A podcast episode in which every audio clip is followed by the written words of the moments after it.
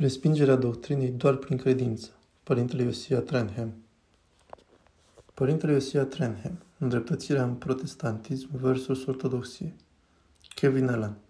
Doctrina îndreptățirii numai prin credință a lui Martin Luther, rafinată de Philip Melanchthon și adoptată de toți reformatorii ulteriori, este considerată că de majoritatea celor pe care i-am citit, cunoașteți mai multe decât mine, corectați-mă dacă greșesc, ca fiind teologia cheie a reformei protestante.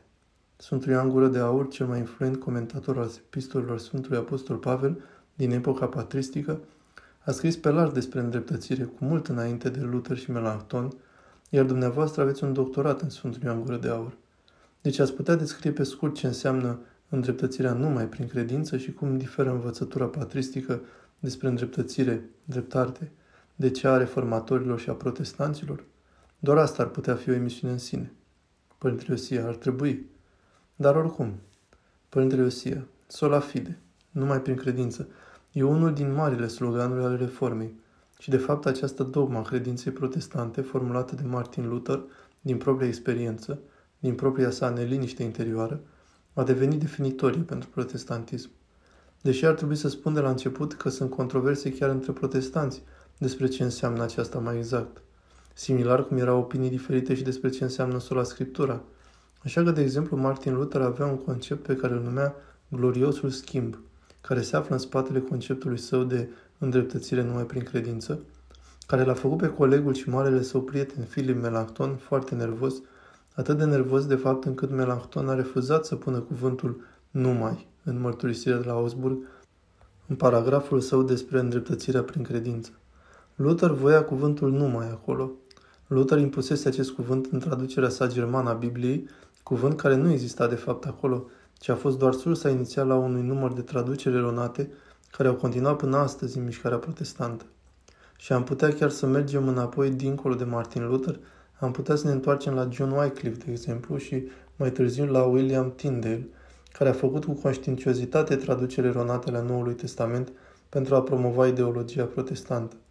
Și asta se întâmplă astăzi, de exemplu, cu noua versiune internațională, care nu este o traducere propriu-zisă, ci mai degrabă o interpretare făcută cu scopul de a promova evanghelicismul.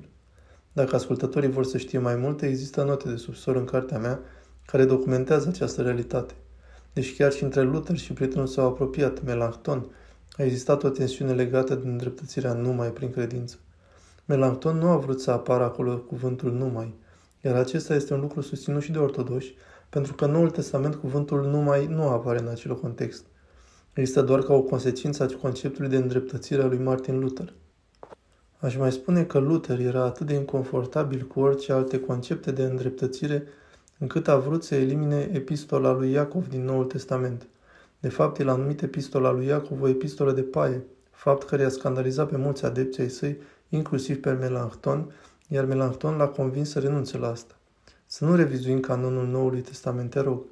Și desigur motivul pentru care a vrut să facă asta e faptul că Sfântul Iacov este așa de explicit în capitolul 2 că îndreptățirea nu este numai prin credință. De fapt, acesta e un citat. Din fapt este îndreptat omul, iar nu numai prin credință. Iacov 2.24 Și merge și mai departe zicând că Avram a fost îndreptățit prin faptele sale. Deci un ortodox ar spune pur și simplu că dacă orice tradiție creștină formulează o dogma îndreptățirii care se contrazice cu însăși cuvintele apostolilor, până la a se ajunge să se dorească eliminarea lor, atunci ceva este rău. Credem în îndreptățirea prin credință, dar nu în îndreptățirea numai prin credință. Credem în îndreptățirea prin credința care lucrează, în limbajul Sfântului Pavel, prin iubire. Căci în Hristos Iisus nici tăierea împrejur nu poate ceva, nici netăierea împrejur, ci credința care este lucrătoare prin iubire. Galateni, capitolul 5, versetul 6. Sfântul Iacov spune că îndreptățirea numai prin credință e un joc mental, că până și satana validează acest principiu mental. Satana știe că Dumnezeu e unul, dar nu se sprijină pe această credință. El nu e o entitate care se încrede în Dumnezeu și care să dorească și să aștepte roade ale unei uniri cu El. De fapt, asta e o dogmă pe care satana o urăște. Părinte în protestantism, pe baza a ceea ce am discutat, pare să apară o prăpastie între credință și fapte, în mod specific când ne referim la mântuirea însăși. Dar protestanții, așa cum știm, fac fapte bune peste tot în lume – au făcut și fac fapte grozave în toată lumea de mulți ani. Slavă Domnului! Și recunosc și sfințirea care pare să include faptele bune. Cum diferă învățătura protestantă despre sfințire de înțelegerea ortodoxă a mântuirii ca teosis în Dumnezeire? Grozavă întrebare. Lăsați-mă să răspund întâi la afirmația dumneavoastră inițială. În primul rând, sunt de acord că există multe organizații de binefacere și acte de compasiune creștină care sunt create și conduse de protestanți. Asta e absolut adevărat.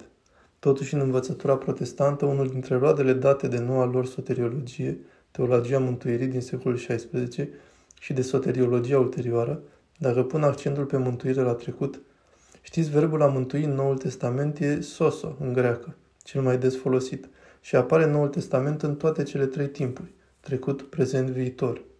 Dacă întrebăm un protestant pe care dintre aceste trei timpuri crede că ar trebui să se pună accentul sau pe care se pune de fapt accentul Noului Testament, ar spune invariabil că pe timpul trecut. Focusul lor este să se asigure că oamenii sunt mântuiți. Și atunci când întâlnesc un ortodox sau un catolic, nu vă pot spune de câte ori, chiar și ca și preot. Am întâlnit protestanți sau evanghelici și au întrebat uneori discret, alteori nu, dacă sunt mântuit. Așa se pune accentul la ei. De fapt, acel accent pe mântuire ca un fapt din trecut, ca o experiență a nașterii din nou, ca un timp în care o persoană îl invită pe Isus în viața lor, acel accent pe mântuire în trecut nu este accentul din Noul Testament. Dacă ai avea trei coloane și ai luat toate referirile la trecut, prezent și viitor, ai vedea că accentul în Noul Testament, mă crede sau nu, este pe viitor. Mântuirea este în primul rând o realitate viitoare. Pentru un ortodox are și o realitate din trecut, dată ca un dar, gratuit, ca răspuns la credință și pocăință, în taina botezului, unde o persoană se naște din nou, apoi este lucrată. După cum spune Sfântul Pavel, noi lucrăm mântuirea noastră cu frică și cu tremur. Iertați-mă, dar nu este niciun tremur în procesul și conceptul mântuirii.